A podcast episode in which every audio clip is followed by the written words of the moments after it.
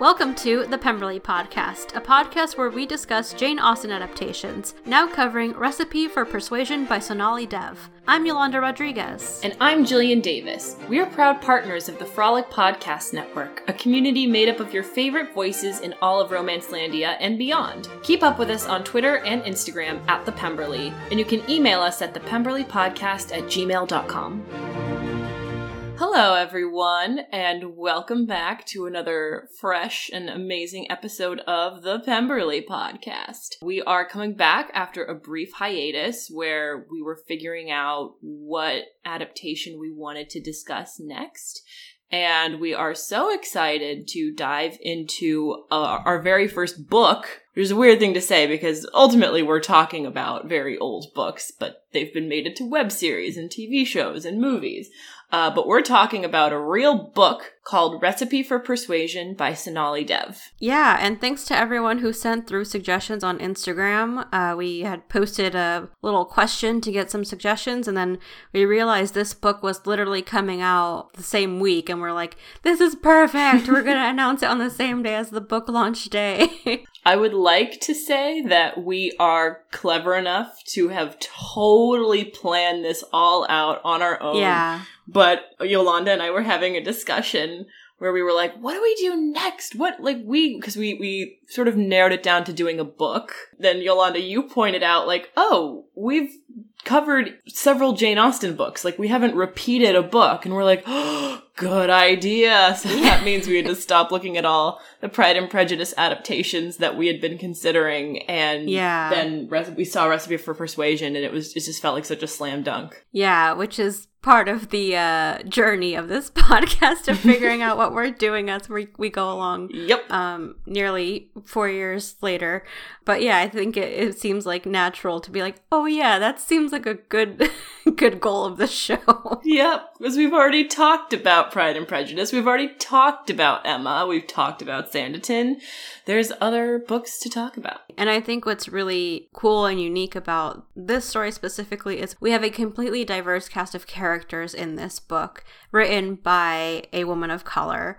I mean, obviously, in Jane Austen in itself, a lot of adaptations, even the ones we love, have very little to no diversity. And I think it's really important, especially with everything going on right now and always, um, that we continue to highlight diverse stories. Um, and in case you didn't see, Crystal Clarke recently posted on her Twitter and Instagram some of her thoughts about being the first black character in an Austen adaptation and being part of Sanditon. Having diversity in front of the camera is great. Diversity behind the camera, just as important. Basically, Crystal goes into saying there weren't any black writers on the show, and there there wasn't anyone of color who could really be there behind the camera to be her advocate in the show in any way.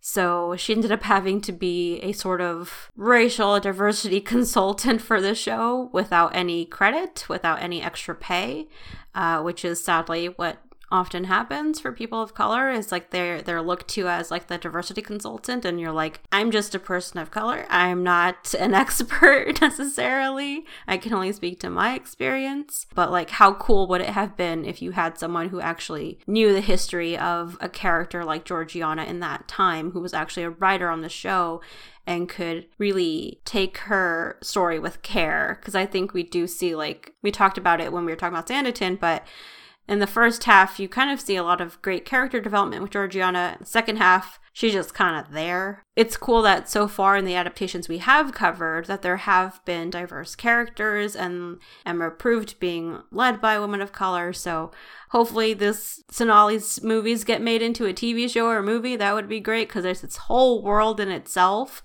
which we'll dive more into. It's already off to a great start. We're only into chapter one this episode, but it's off to a great start. You guys can't see me because this is a podcast, but I've been like nodding the whole time, and I'm like, yes to all of that. Yes to how great this book is so far and all of it. Shall we dive into not quite chapter one, but sort of about persuasion and uh, sort of what we know about the book so far? Yes. Hey, Jillian, what do you know about persuasion? Oh, I'm so glad you asked, Yolanda. Not much. Um, it's it's I and I feel like it's kind of embarrassing to say because I feel like at this point, you and I are low key Jane Austen scholars. I even. Sure. I, I feel like my biggest credit is the fact that I took a Jane Austen English class in college. I remember that we read Persuasion. I don't remember a whole lot about it, and I'm going to be completely honest, because this is the kind of person I am. I think that I am way less familiar with the story of Persuasion because there's not as many movies about it. But yeah, Persuasion just hasn't had that sort of like bigger adaptation that's really made like headlines or anything like that.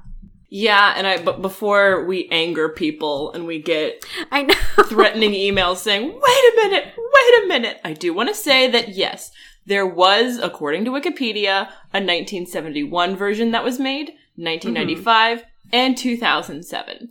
I guess oh. what I I didn't realize there was a more recent one.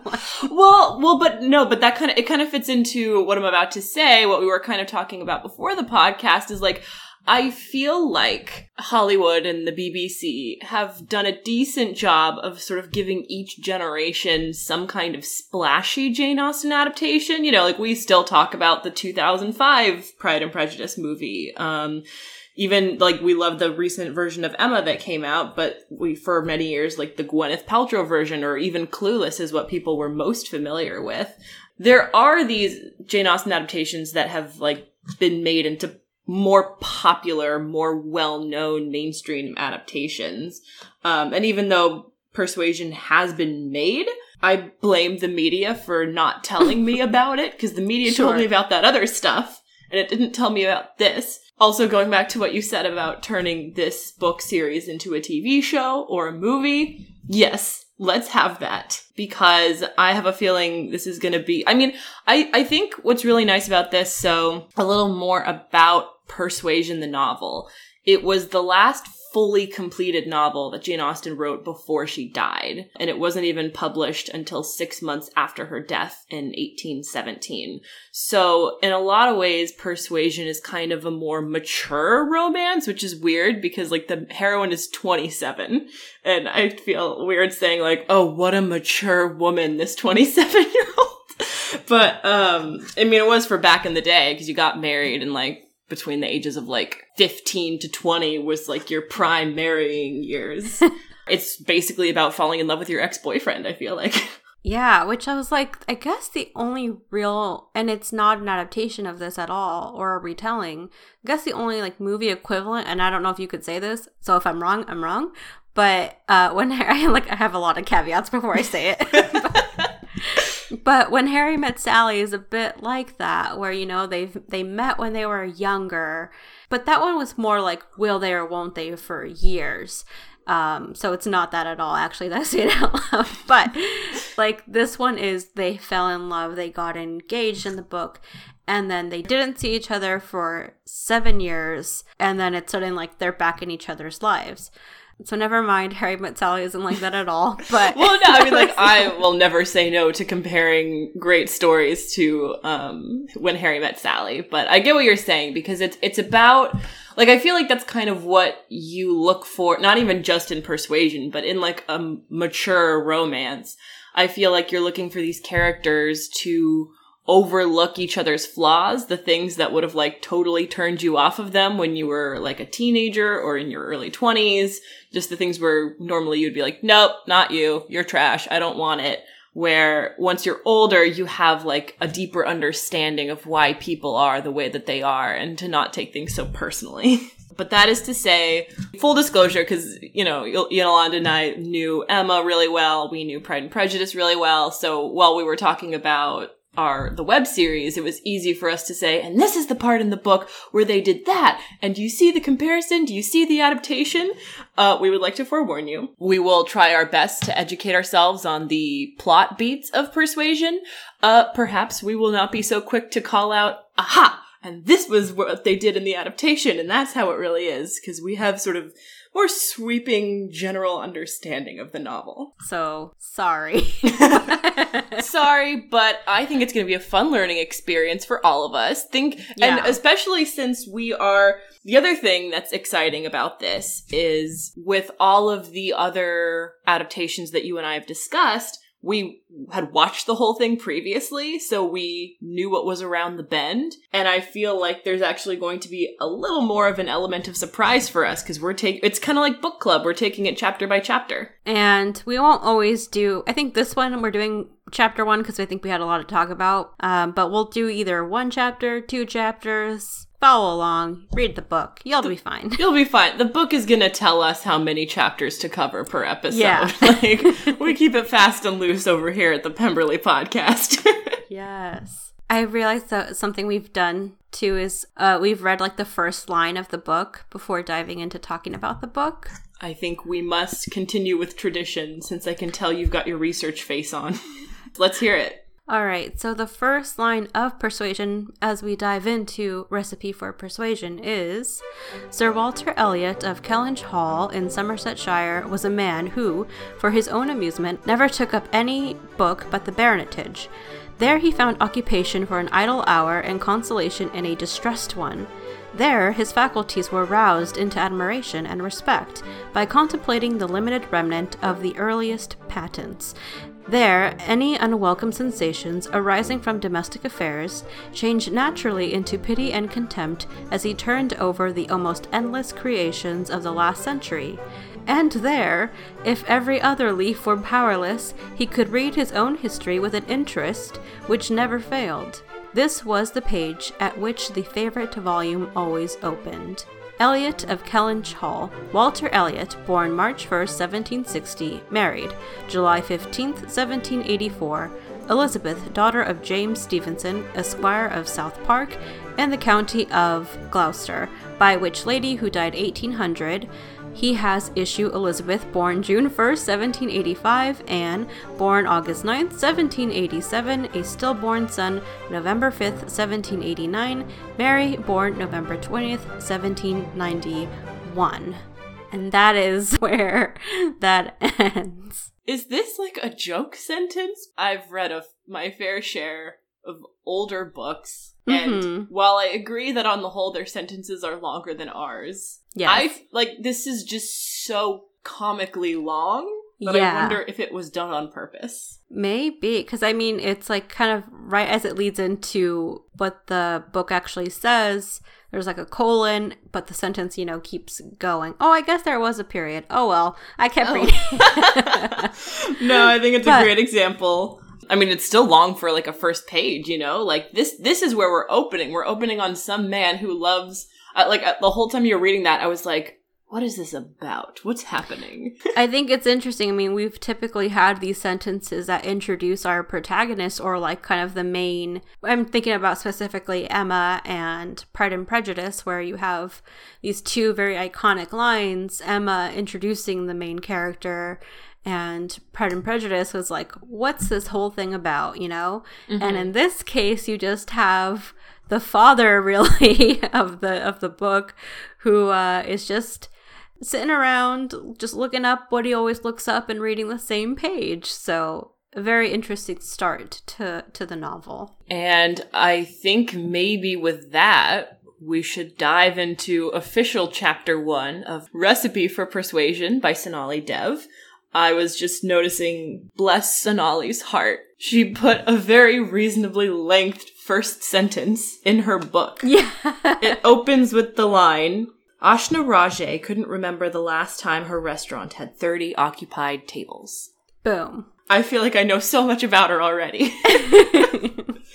uh, we have our heroine's first name, and we know exactly what she does for a living, or we assume we know she, she does for a living, and what the ambiance of her restaurant is like. It's a very great first chapter where I feel like we get a really good sense of our main character and her really good friends, and just sort of like what our issues probably are moving forward, isolated from whoever our boy is going to be. Yeah, because we don't even meet the boy yet. We have no idea that there's a boy. There's no we just boys. focus. Yeah, we're just here learning about Ashna and what's going on in her world, which it's in the exact same world as Sonali's previous book, Pride and Prejudice and Other Flavors, which is the obviously Pride and Prejudice retelling that has Trisha and DJ, who are, are the Elizabeth and Darcy of that book. Trisha is actually Darcy, Ooh. and DJ is Elizabeth, so a bit of a gender swap there.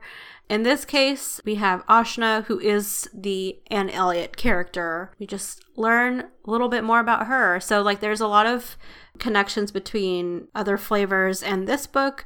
Ashna is Trisha's cousin. Mm-hmm. But they're more and like sisters. Yes. And we met, we, if you read the book too, you actually meet Ashna in other flavors. And some of the things she talks about here is like you see play out in that book too. But I'm excited to learn more about Ashna and her and her story and her journey.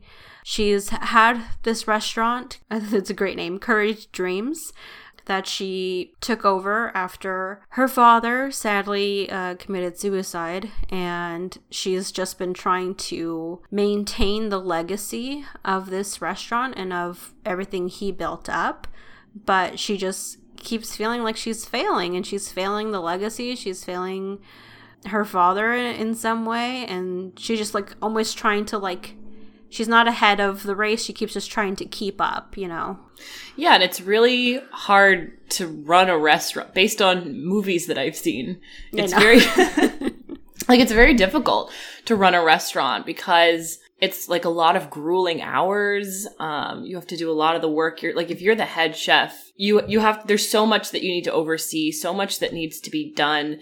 And what's sort of explained to us in the first chapter is that her her mother basically left her and her father when she was very young. So she grew up loving and completely idolizing her father and uh, when he died, when she was like 18, she decided to get away. She needed something new. So she went to culinary school in Paris and left the sort of leadership of Curry Dreams to like his two head guys at the restaurant who completely ran it into the ground, took a bunch of money, took off. So she's been trying to come back from that, where she comes back at what, like the age of 22, like 20, however yeah. long culinary school is, and basically just like worked her tail off every single day. And like every day's been the same and she loves it. She loves the hard work. She can't imagine not doing this, but it, that doesn't take away from how hard it is on her. So where we're opening is we can see that Ashna is like she really, even though this life is hard on her, she really mm-hmm. loves it and she cares about all of her patrons because another issue that we find out about her is that if she cooks anything other than her father's recipes, she is prone to panic attacks. Mm. And so she has now changed the restaurant menu so that they only cook her father's recipes because like she has to have her staff make her father's non recipes. And so, but we see how much she cares about her patrons because there's a couple celebrating their engagement. She gives them free champagne. There's this woman who is demanding fried okra, which um, Ashna's taken off the uh, menu. She doesn't want to make it anymore, but this woman is very pregnant and she's like, this fried okra is all I can keep down. It reminds me of like how my mother or my aunt used to make it when I was young. Like, please, please, please, can I have the fried okra? And like, she goes above and beyond. She makes it for her and her husband is like, please, like, it's all she can eat. I know. She actually gets, um, I think her name is Min- Mandy. She gets Mandy, who works there and is like about to leave off her shift. She's like, can you make this? And Mandy's like, yeah, and puts her like apron back on. Yeah. Um, but yeah, the thing you see in other flavors is that DJ actually helped Ashna completely redo the menu and created like this great menu that like to help refresh and revive the restaurant.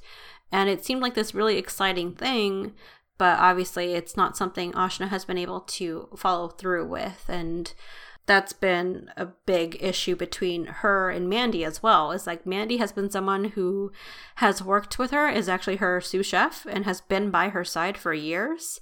Um, and that's also thanks to like Ashna taking a chance on Mandy and like helping her out when she really needed it most. But it's getting, it's gotten to like that breaking point of Mandy being like, where are we going with this? You know, like it's great. We filled up all of our tables, but like, we're only 30 tables. We could be like 100 tables. And that's something that like Ashna just like she just can't like break past what's comfortable right now and that's something she needs to work through. Yep. So, I mean, the other thing is Mandy basically says, "You've been promising me a raise for years now," Mm. and Ash, like she, it's not like Ashna doesn't want to. She wants to give her whole staff raises, but she just can't afford to do it. So Mandy said that she's taking another job, and Ashna's just like, you know what, you can, you know, she puts in her two weeks notice, but she's like, take the two weeks paid. Good luck in life. And so it's it's kind of heartbreaking because I don't know Mandy, but it seems like those two women have been through a lot together. And she just, in order to like avoid two weeks of awkwardness, just like said goodbye to one of her like most loyal people because she sort of like has to go do her. Another thing that we learn about Ashna, um, in addition to just working hard in the kitchen, is that she acts as her own custodial crew so that she could keep paying and everyone's um, salary and not cut anyone's hours. So she clean. Not only does she like do everything, but she cleans up the kitchen and the whole restaurant herself afterwards. which is just like so much work. It's an unnecessary amount on on the head chef who needs to be taking care of everything. I'm sure like she's taking care of like the business side of things too and she's cleaning. It's basically like she's literally carrying this restaurant and it's it's too much. No, the first five pages exhausted me. I was like, I'm so tired just reading this. We we soon get to meet some of Ashna's best friends. I mean, if I had a friend who had a restaurant and I knew she was up late, I would stop by demanding snacks and tea. Her two best friends, one that we talked about earlier, Trisha, who is her cousin, but like more like a sister to her, um, and was our Darcy in Pride and Prejudice and other flavors. She barges in with her other friend China, and uh, they come in with an offer for Ashna that should be difficult to refuse. Basically, our handsome DJ has become the host of a new celebrity cooking show. Cooking with the Stars. That's basically the format of Dancing with the Stars. Yeah. oh, good. Yeah, because it's based. They described it as basically like think Dancing with the Stars, only it's cooking. So they pair celebrities with like very knowledgeable chefs, and they do a cook off. And there's all the fun things that go into reality shows. I don't watch a lot of reality TV. I I remember watching the first season of Dancing with the Stars. I've actually been to a couple tapings of Dancing with the Stars. You've so- mentioned that, wasn't it? Where um, Nick Jonas was performing. The Jonas Brothers, Jonas all of Brothers, them. all it was them. it was uh, Jonas Brothers and actually Jesse McCartney was also there, but I frequently forget he was there. so I've I've been to that. I went to that taping. I went to another taping where I got a picture with one of the dancers when I was in line, and that was like a big deal. That's Um, very exciting. Like one of the choreographers or one of the stars who's one of the couple? choreographers. Nice, nice. So I guess yeah, maybe the stars would have been more exciting, but because I've watched the show, I was like, "Oh my god!" Well, I feel like what we don't talk about about Dancing with the Stars is that I mean, a lot of times the choreographers just become famous on that show. Yeah. So they too sort of become the stars that uh, celebrities are dancing with. Exactly. DJ is going to be the host of the show, which is very exciting. And they're down a chef. They haven't filled one of the spots yet. And Ashna's like, oh, I, do I know anyone who would be like good for TV? Like, I don't, I don't network. I just work. That's all I do. And her friends are like, no, you silly goose, you do it. And Ashna's like, what? But because she's nice, she's like, I'll think about it. Yeah, because China's in a very uh, precarious situation where she's basically like, I can't go to work tomorrow unless I have a replacement. So she's very gently and very persuasively trying to put a lot of pressure on Ashna to take the position because also it's not just like a free gig. Like she would get this great signing bonus, and if she even wins, like it's like a hundred thousand dollars is the prize. There's obviously like a lot to actually win here. Like they're trying to sell it to her like, no, you get all this exposure for Curry Dreams. Like you're struggling right now, obviously, and this could be a major help. Ashna, I think, is someone who is not used to or wants to be in the spotlight. So it's something that like she just says, like, I'll think about it, but you kind of get the sense that like she wants to say no. Well, of course. Like, I think something that we've like learned about Ashna is even though she's there for everyone, she is not used to having the spotlight on her. She, like, a lot of, I think who she is has been taking care of other people, whether it's like her employees or her patrons or her friends. And so I think like the only reason she would consider it at this point is because she would be helping her friends like completely overlooking everything that you just said about the fact that like she would get money for doing it and it would be great exposure for the restaurant. I mean, I know when I sometimes watch Food Network shows and they talk about like you should visit this place in this city, I'm like, well now I have to go to this city so that I can have their food. Because you assume, like, it's on TV, it must be good. exactly. Exactly. We're ending on, like, will she take that position? But really, like, there's a whole book ahead. We know she's gonna take it. We know, we know this, but she doesn't know this. She's, I think, in her head so far at the end of chapter one, she's in a, it's gonna be a no, but I have to wait a little while to act like I thought about this seriously. There's a lot of rich character development here. I, we've like, heard some things about her past that like clearly make Ashna who she is today. Excited to see how all of that plays out. Obviously, she has a great support system around her and people who really care for her and want to see her succeed. And she just has trouble letting people help her. And it's really like this opportunity of a lifetime that has fallen into her lap, and she should take it. She needs a break. She needs to do this. She needs to take this opportunity. And with the fact that her sous chef is now gone, like yeah. it's gonna be double the work. Yep. Yep. oh, goodness. I'm ending on the log line of like, Ashna Raje is in a bit of a pickle. yes. All right. Well, next week we're going to cover chapters two and three. So be sure to read along if you want and stay tuned.